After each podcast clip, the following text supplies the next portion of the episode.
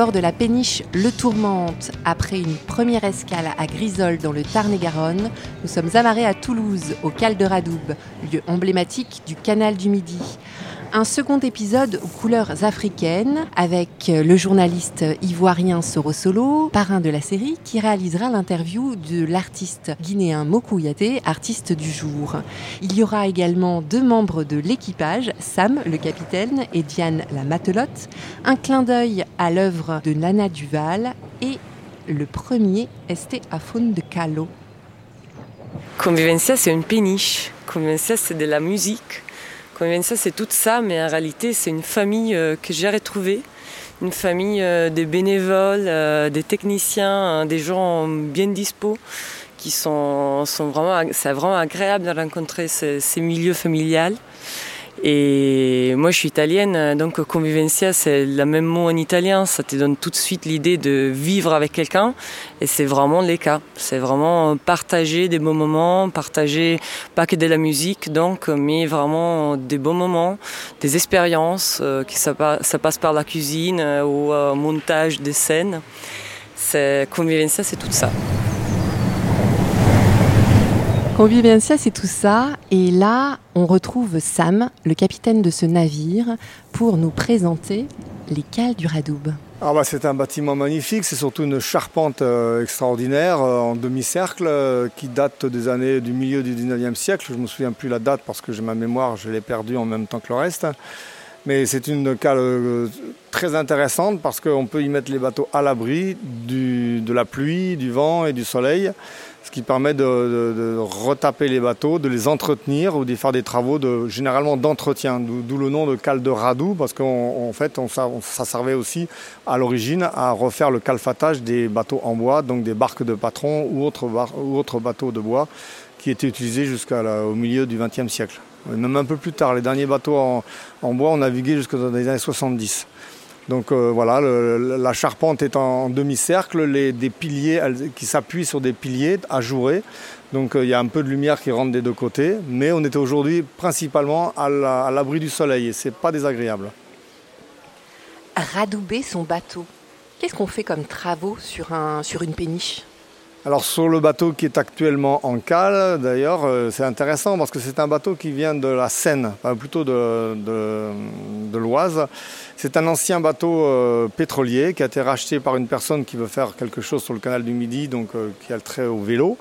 Ce bateau est arrivé donc de Paris et donc avait besoin un petit peu d'être mis en état. Donc il il est sorti à sec, c'est-à-dire que vous rentrez dans un bassin plein d'eau vous fermez la porte derrière et vous ouvrez euh, ben, la bonde, la bonde de la baignoire. Et la baignoire se vide et le bateau se pose sur des, des, comme des poutres en fer qu'on appelle des tins. Donc il est posé sur 1, 2, 3, 4, 5, 6 tins et euh, qui sont à peu près à 60-80 cm du sol. Le sol est magnifique parce que c'est un sol d'origine qui est en fait comme une calade, comme on dit dans le sud-est. Je ne sais pas si on dit pareil euh, dans le toulousain. Ce sont des, galets euh, posés qui sont assez désagréables quand on travaille dessous parce qu'on a des chariots à roulettes qui n'arrêtent pas de se bloquer entre les galets. Mais c'est magnifique, il faut le dire. Donc le bateau a reçu en fait un nettoyage au Karcher aujourd'hui. Euh, il y a quelques jours, a été complètement nettoyé de ses algues, de sa mousse, de ses peintures qui se décollent. Et ensuite, toute la partie qui s'appelle les œuvres mortes, c'est-à-dire les œuvres vives, pardon, c'est-à-dire tout ce qui est sous l'eau, on y passe un produit qui était à l'époque du bray de houille. Ça se sent vous avez à la radio, ça se sent pas, mais je vous promets que ça sent très fort euh, le pétrole, enfin même le charbon effectivement. C'est un produit qui est très épais qui servait à protéger, le, métal. Aujourd'hui, on passe à un produit vinylique qui n'est pas polluant, qui est complètement euh, adapté à l'eau des canaux pour ne pas les polluer. Donc là, on voit une trace euh, en basse qui va être à, la fin sous l'eau, qui est toute noire, toute mate, toute propre. Ça permet d'éviter la corrosion du métal. Donc quelquefois aussi, sur ce bateau comme sur d'autres, on change des parties de tôle. C'est-à-dire qu'on découpe un petit morceau de tôle qu'on enlève, qui, est trop usé, qui n'est plus assez épais, on, le remplace par une autre partie de tôle qui a encore une bonne épaisseur, qui va permettre au bateau de durer, j'allais dire éternellement, parce que des bateaux aujourd'hui qui sont euh, actuellement sur le canal de Midi, le plus vieux je crois qui est à Port-Sud, il date de 1880 et quelques. Donc ces bateaux sont toujours sur l'eau. Et le plus vieux bateau encore actuellement flottant en métal, date de 1854, je crois, ou 52, et il est quelque part sur le Rhône. C'est le Vixit. Donc voilà, c'est un bateau en fait en métal et pratiquement éternel parce qu'il suffit de changer les parties qui sont euh, corrodées et en mettre une nouvelle et éternellement les changer à temps et on arrive et l'entretenir comme aujourd'hui dans la cale de Radou et les bateaux peuvent durer des centaines d'années. Merci Sam. Merci à vous. Les cales du Radoub, elles sont généralement fermées au public. On peut les voir au cours des journées du patrimoine ou alors il faut venir faire réparer sa péniche. On va maintenant euh, passer à l'interview de Soro Solo. Soro, tu as accepté d'être le parrain de cette série dans les écoutilles. C'est quoi pour toi la convivencia? Ben, La convivencia, je pense que tout s'est dit dans le nom convivencia. C'est la culture du vivre ensemble. Euh, quand on est dans un monde comme celui que nous constatons aujourd'hui de partout, quel que soit le continent, on a l'impression que ceux qui sont porteurs de l'adversité sont de plus en plus nombreux. Et quand on trouve et découvre un événement qui favorise, qui cultive amoureusement le, besoin de partager des moments ensemble, le besoin de créer des choses ensemble, le besoin de vivre des moments agréables ensemble. Et donc d'installer cette culture du vivre ensemble, forcément, euh, ça nous parle de tous les grands conflits qui ont animé nos sociétés un peu partout sur la planète. C'est parce qu'on n'accepte pas de vivre ensemble. On n'accepte pas la différence de l'interlocuteur qui est en face ou du voisin territorial qui est à côté de nous. Peut-être pour les besoins d'exploitation des richesses, mais en tout cas, tout est-il que on n'accepte plus de vivre ensemble. Et convivencia, pour moi, est, complètement à l'opposé de cette mentalité de l'adversité. Et c'est pour ça que ça m'a interpellé. Et puis, dès l'instant où on parle de, culture en général, et particulièrement de culture africaine, tout ce qui peut mettre cette culture-là dans toute sa diversité expressive, et particulièrement celle musicale, tout ce qui tout projet qui tend à le mettre en vitrine, à faire découvrir ces musiques de ce continent d'où je viens, eh bien, moi, j'ai applaudi cet événement des quatre mains. Voilà pourquoi j'ai accepté d'être le parrain des Convivencia, parce que j'ai mis sens, ça correspond à ma, à ma culture, à ma personnalité, à ce que j'ai envie de porter comme individu acteur dans sa société. Tu es installé en France depuis 18 ans, tu es originaire de Côte d'Ivoire, tu as travaillé comme journaliste culturel reconnu en Côte d'Ivoire jusqu'à 2002, tu as obtenu euh, l'asile politique depuis, tu es installé en France. Est-ce que tu peux nous résumer un peu ton parcours de journaliste? Oh, ça va chaud, hein ah, on va essayer, on va tenter.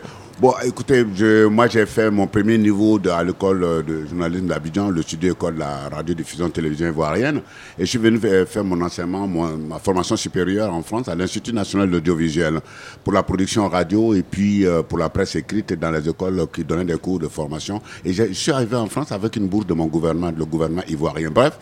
À l'issue de cette formation, je suis retourné travailler en Côte d'Ivoire alors que j'avais des propositions en France, notamment à Radio France Internationale. Mais j'avais pas envie de rester ici. Pourtant, je suis tombé amoureux de la France. J'aime la France et, sa population. Et je suis, j'ai estimé qu'il était nécessaire, là où j'étais le plus utile à ma société, c'était mon pays. Et d'autant plus que c'est l'argent public qui m'a permis de me former euh, avec un niveau, je pense, très, très élevé. J'étais dans les meilleures écoles en France. Euh, c'était plus honnête de retourner, au moins restituer, renvoyer l'ascenseur au peuple, aux, populations, dont l'argent m'a permis de me former. Donc, dans mon pays, forcément, je me suis intéressé aux questions euh, culturelles, euh, comme proposition de magazine, mais aussi aux questions de société, les problématiques de nos sociétés, les interrogations de nos sociétés par rapport à, au, gouvernement, par rapport aux hommes de pouvoir, par rapport aux richesses euh, et tout ce dont ou la liberté d'expression, comment se prononcer sur la place publique dans un pouvoir qui parfois prend des actes, on va dire, totalitaires, un parti unique, une radio unique, un chef unique, euh, bref, ça interroge le journaliste que je suis. Et je dis, qu'est-ce que je peux proposer dans l'espace public de la radio qui donne la parole à monsieur tout le monde, à ceux qui n'ont pas voix au chapitre, aux paysans, aux vendeurs du marché, aux bouchers, aux, petits saltimbanques, pour s'exprimer sur ce dont il a été victime dans le dysfonctionnement de l'administration publique. Et j'ai appelé cette émission Le Grognon, qui a été très très populaire, célèbre pendant euh, environ dix ans. Et quand les troubles ont éclaté dans mon pays en 2002, donc forcément j'étais dans le collimateur de, pouvoirs du régime en place, parce que tout quiconque dérange de par ses prises de position, de par son action sur le terrain, dans sa société, qui donne la parole à M. monde pour lui permettre de bénéficier, d'avoir, de maîtriser les outils qui lui permettent de se constituer partie civile et pouvoir interpeller les pouvoirs. C'est quelqu'un qui favorise ça, il dérange. Et donc j'ai échappé à un assassinat euh, le 18 octobre 2002. Et j'ai vécu en cachette pendant quelques mois et puis j'ai demandé l'asile politique en France et j'ai débarqué ici le 5 janvier 2003 et depuis je ne suis pas reparti. Mais j'ai réussi à reconstruire une deuxième vie professionnelle en France puisque tout de suite j'ai fait des piles à Radio France Internationale. Après, j'ai proposé une chronique en 2005 à France Inter. Et puis avec mon ami et complice, qui est vraiment mon frère blanc, Vladimir Cagnolari, nous avons proposé l'émission L'Afrique enchantée sur France Inter, qui a été acceptée. Ça nous a permis de parler de ce continent africain qui est mal connu ici, de parler de ce euh, continent africain toujours par le biais de la culture, mais en abordant toutes les problématiques, celles euh, politiques, celles culturelles, celles historiques, celles légendaires. Voilà comment j'ai pu m'installer en France. Et je pense que la France m'a bien accueilli, m'a bien. J'ai une famille d'adoption en France. Euh, c'est ma, euh, je crois qu'elle m'a fait une déclaration d'amour en m'adoptant avec amour, m'a couvert d'amour, ce qui m'a permis de réussir professionnellement en France. Aujourd'hui, euh, tu, n'as plus de chronique sur France Inter actuellement. Par contre, tout, ta voix part tous les jours du côté de l'Afrique. C'est vrai que mon contrat s'est arrêté de 2006 à 2015. Globalement, voilà ma durée de vie euh, sur le, service public Radio France, le groupe Radio France et particulièrement France Inter. Mon contrat s'est arrêté en août 2019. Mais bon, euh, après France Inter, la vie continue.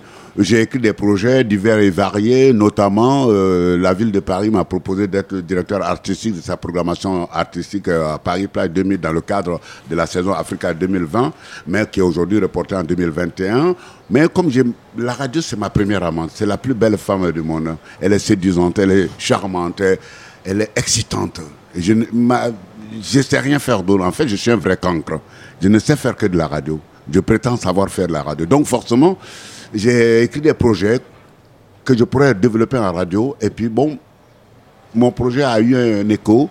Et euh, une ONG qui est basée à Dakar, qui s'appelle le Réseau africain d'éducation sanitaire, m'a donc proposé, bien sûr avec une équipe de collaborateurs, de faire une émission pour parler de la Covid ou du Covid-19, mais du point de vue des Africains, par le prisme des Africains.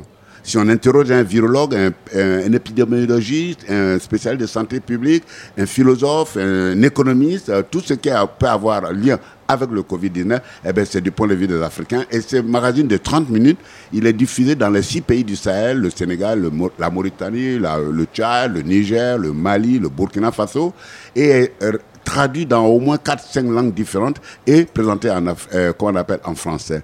Donc c'est plus sur près de 20 radios de tous ces pays euh, du Sahel. Et, c'est ce qui me rejoue aujourd'hui, qui fait l'essentiel de mon travail, et toujours avoir euh, le sentiment de participer à quelque chose qu'on pourrait appeler la construction nationale, pour ne pas dire la construction continentale. Donc ça me réjouit, je suis un homme heureux.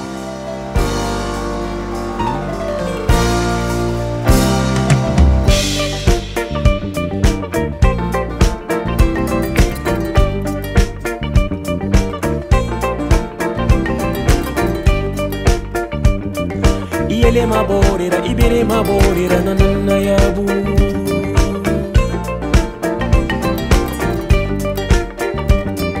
hina maborera isewagiborera nanana yabo.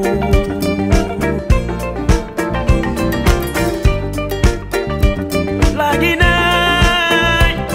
unamasemane miriana mbere mayare monifanyina mbere mayare lanyina mfa mbere mayare. Mayare xerira solagine xonante yaxa ñonsono alago lagine xa yambay. Sewa. Bingenu mberenu yelebi sewa. Beremusubi kana masono. Sewa. Lagine xa sewa xade xa sewa C'était un extrait de Sewa qui s'appelle Guinea Music All Stars. Et maintenant, je te laisse euh, le présenter, ce solo. Oui, avec plaisir. Merci Nelly. Et vraiment merci aux auditeurs euh, de ton émission qui nous prêtent leurs oreilles. Euh, c'est un plaisir pour moi de retrouver Mokouyaté ici à, Toulouse, dans la mesure où, quand lui est arrivé en France, moi, ça faisait quelques années que j'étais déjà exilé politique et j'écrivais pour un magazine, une revue qui s'appelle Africulture. Et j'ai découvert Maury, ce jeune beau gosse avec son chapeau, et qui s'est dit, ça va pas tomber du ciel si je ne me bouge pas les fesses. Et donc, il ratiboisait tous les lieux alternatifs de Paris pour présenter sa musique. Et c'est comme ça que je l'ai découvert un soir au Satellite Café.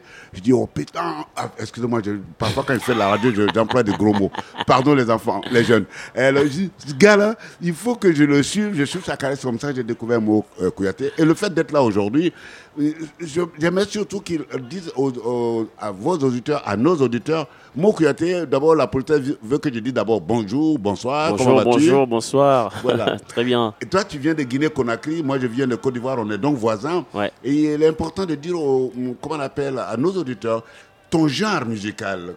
On sait que tu fais, tu procèdes par un métissage. On va trouver du high life, de l'afrobeat dans ta musique, mais la racine de ta musique, c'est quoi? Ça vient d'où?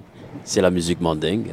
Cette musique qui vient de l'Afrique de l'Ouest, euh, voilà, qui essentiellement qui vient des, des, des les familles Djeli, des Kouyaté, des Diabaté, des Sissoko, tout ça, et ainsi de suite. Voilà, je suis issu de cette famille, donc ma, ma, musique vient de cette racine euh, mandingue donc, de Kouyaté. Voilà, maintenant les auditeurs savent que quand ils écoutent Mokouyaté, la musique qu'il propose, même si elle est mélangée avec ses influences de rock, de blues, de jazz, d'afrobeat, euh, de high life ghanéen, eh bien la racine vient de la musique, mandingue, d'Afrique occidentale. Et rappelons que Mandingue, c'est le nom de cet empire du Moyen Âge qui a été créé par le Malien. Euh, enfin, l'épicentre du Mandingue aujourd'hui, c'est le Mali, mais le créateur de cet empire, c'est Sundiata Keita, et c'était au Moyen Âge, exactement en 1222, je Bref, c'est là qu'il a construit cet, euh, cet empire. Et euh, on sait que la, on veut dire, la, la société des Djeli, donc de ces maîtres de la parole, de ces, de ces historiens de la mémoire de cet empire, la formation, c'est à l'école de la vie. La formation de l'art de la parole, la formation de la maîtrise de l'instrument qu'est le balafon ou la kora, c'est euh, à l'école de la vie. Et toi, partout on lit, tu as appris le, ton art de jelly et de la musique dans ta famille. Qui exactement t'a formé dans ta famille? Qui exactement? Ce n'est d'autre que mon papa, mon père. Donc euh, j'ai une chance, euh, voilà, il a été le comme d'ailleurs dans nos familles jelly, souvent c'est les parents les premiers maîtres parce que la transmission c'est de père en fils, père en fils. Donc du coup, j'ai eu la chance euh, d'avoir mon papa et qui m'a mis la guitare dans les mains. Et puis voilà, et j'ai ma grand-mère vivait aussi, et celle qui me racontait aussi des histoires. Euh, voilà, et, mais au début, forcément, je ne chantais pas, je jouais à la guitare, mais elle venait toujours me dire Mais un jeune griot, quand il joue la guitare, il doit chanter. Ça, c'est ma grand-mère qui me disait ça. Un jeune griot doit chanter aussi quand il joue la guitare. Donc, euh, c'est vrai que c'est parti de là. Et puis, bon, la Guinée, comme c'est un pays de musique euh, aussi, après post-colonial, à la fin des indépendances, tout ça et Sékou Touré, notre premier président, a quand même introduit la musique euh, un peu partout en Guinée. Donc on a eu la chance euh, d'avoir les aînés qui ont vraiment débroussaillé le chemin et donc euh, des grands orchestres. Donc du coup, à la longueur de la journée, on entend vraiment cette musique guinéenne sur toute sa forme. Et puis voilà, moi je ne me suis pas arrêté là, j'ai écouté tous ces gens. Et puis après, je suis allé aussi vers d'autres guitaristes qui venaient d'ailleurs des États-Unis, dans le monde entier. Voilà, j'ai été très curieux pour aller chercher un peu partout. Pour perfectionner ton style, ton genre. Effectivement. Oui, rapidement, il nous faudrait des heures pour raconter la Guinée musicale, puisque effectivement, ce que tu évoques, effectivement, le premier président de la Guinée, Mohamed Sékou Touré, il a initié pour, euh, dans pour la culture nationale, pour renforcer l'identité nationale, parce qu'on venait de sortir quand même de euh, près de plusieurs décennies, de, pas presque un siècle de colonisation. On avait besoin de nous rapproprier notre culture. Il a interdit de jouer les musiques venues d'ailleurs. Il dit inspirez-vous de ces musiques, mais faites-moi une musique moderne. Et il a créé la, la, biennale des, arts et de la culture qui permettait dans chaque région mm. de monter les meilleurs artistes et qui venaient compétir. Et ceux qui réussissaient devenaient les, des fonctionnaires de l'État. Et c'est de là d'où tu viens. Bon, on est pratiquement à la fin. on sait que les musiques, les titres des chansons chez vous ont toujours une, une signification. Que veut dire Sewa qu'on a déjà écouté? Alors, Sewa veut dire la joie. Alors, la joie, en faire un état d'esprit pourrait être euh, une philosophie de vie. En tout cas, l'idée, c'est de rester positif et de garder sa, sa joie de vivre. Et puis, même quand les circonstances sont, sont dures et compliquées, et puis voilà, quand même rester positif. C'est garder un mémoire bien pensé pour continuer d'aller de, de l'avant, même s'il y a des difficultés, euh, des contenances quotidiennes. On va terminer avec un autre de tes titres, c'est Wallo. Que, que veut dire ce titre? Wallo veut dire le travail. Ah, Alors le travail, le travail, euh, voilà, ça, ça fait du bien. Quelquefois, travailler et ne pas travailler, voilà, tu sens tout de suite. hein. Donc, euh, là, je m'adresse à un jeune garçon aussi qui est là, qui pense comme il est beau, il peut pas, il va pas travailler. Mais non, non, mais même si tu es beau, tu vas voir, il faut travailler parce que plus tard, tu seras obligé. Et comme tu C'est parles vital. de travail, on doit te laisser aller faire ton travail, puisque là, tout à l'heure, tu joues sur la scène de Convivencia avec ton groupe sur, euh, pour ce, euh, ce festival Convivencia. Et tu nous incites, tu nous exhortes tous au travail. Ça ne va pas tomber du ciel. Bougeons-nous les fesses et bon, ne pas, ne pas garder un poil dans la paume et de travailler. Merci. beaucoup, Yaté. Merci. Et bon spectacle tout à l'heure. Merci beaucoup.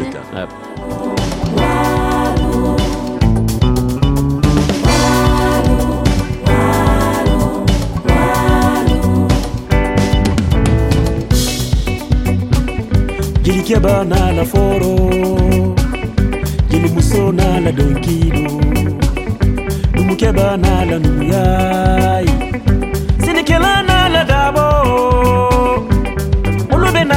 na la duniya diyala olu be na la duniya diyala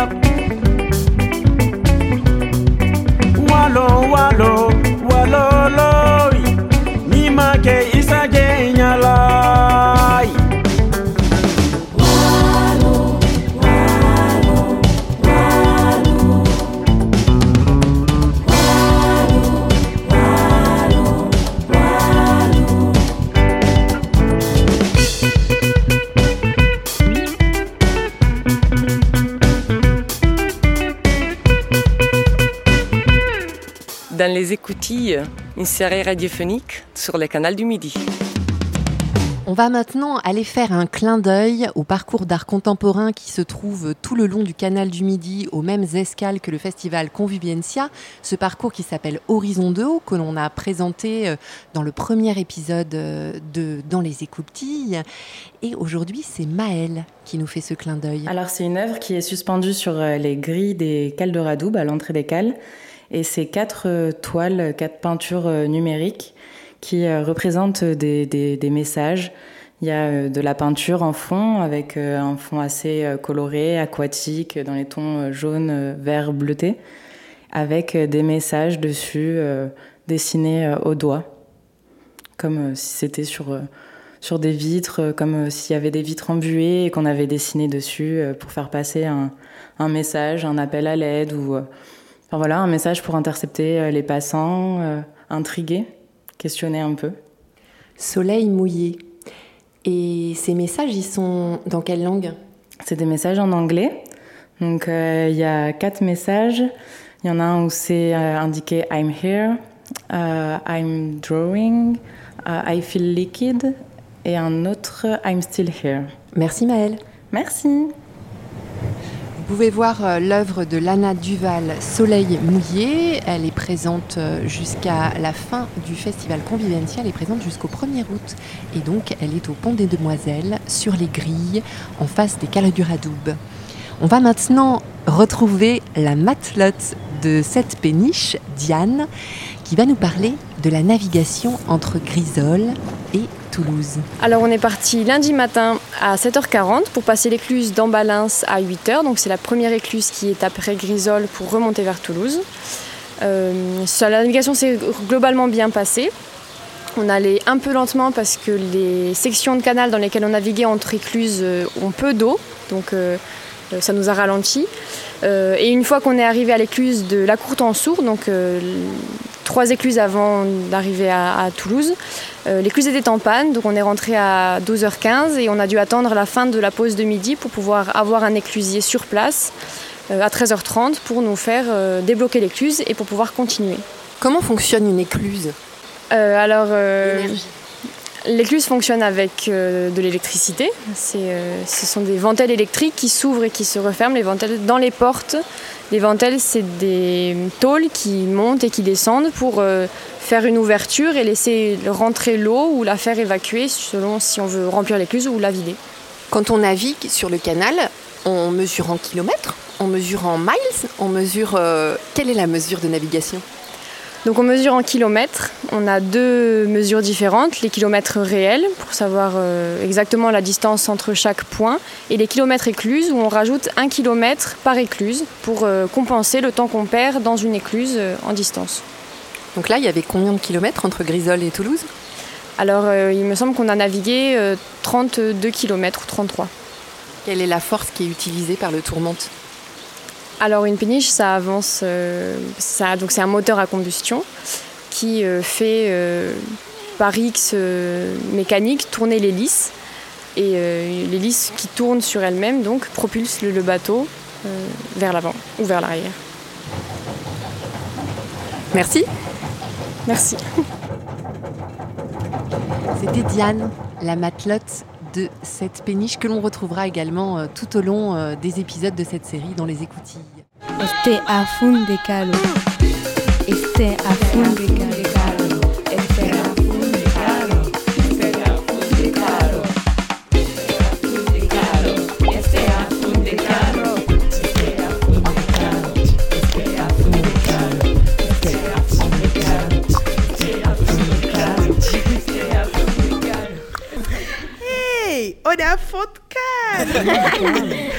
Pour comprendre le canal du Midi tout en découvrant les musiques actuelles du monde, des jeunes de la région Occitanie participent à un concours qui mêle découvertes historiques, culturelles, ludiques et médiatiques. Aujourd'hui, ce sont Louis, Romain, Ophélie, Aitem, Giovanni, Solène et Ornella de la MJC Pont des Demoiselles à Toulouse qui vous font découvrir le vocabulaire du canal du Midi. Premier mot, draguer. Parler à, une fille euh, quand on a des sentiments derrière. Séduire euh, une fille ou euh, un garçon. Draguer en lien avec le canal. Ah ouais, c'est un truc avec le bateau, je crois, et une corde. Est-ce que c'est pas changer de cap? Moi, dis l'angosha. Hein. Draguer le canal? En fait, c'est avec un bateau, on vient et on recreuse le canal parce qu'il y a de la vase qui se met. Et donc on dit qu'on vient draguer avec une dragueuse. Ouais. Vous auriez imaginé ah Franchement, euh, non. Ah Waouh. C'était à fond des calo.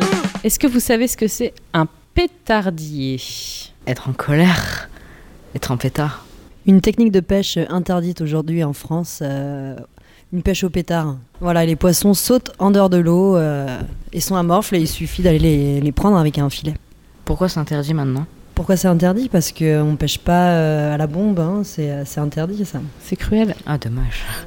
Au moins, c'est plus facile qu'avec la canne à pêche. Un pétardier. Déjà, ce qui est sûr, c'est qu'il y a pétard dedans. Donc, c'est sûrement. Euh, moi, je pense que Ophélie a raison. Ça a un lien avec la pêche? Ouais, peut-être, oui. Pas forcément, parce que tout à l'heure, on avait dragué. Euh, c'était complètement à côté de la plaque. Oui, mais là, comme on est sur le canal du Midi, je pense qu'on parle de la pêche. Vous donnez votre langue au chat? Un pétardier. Et c'est celui qui était chargé de faire exploser les roches avec des explosifs en fait. Pour faire la cuvette du canal, pour creuser la cuvette, il venait, il mettait des explosifs, il partait en courant, il allumait.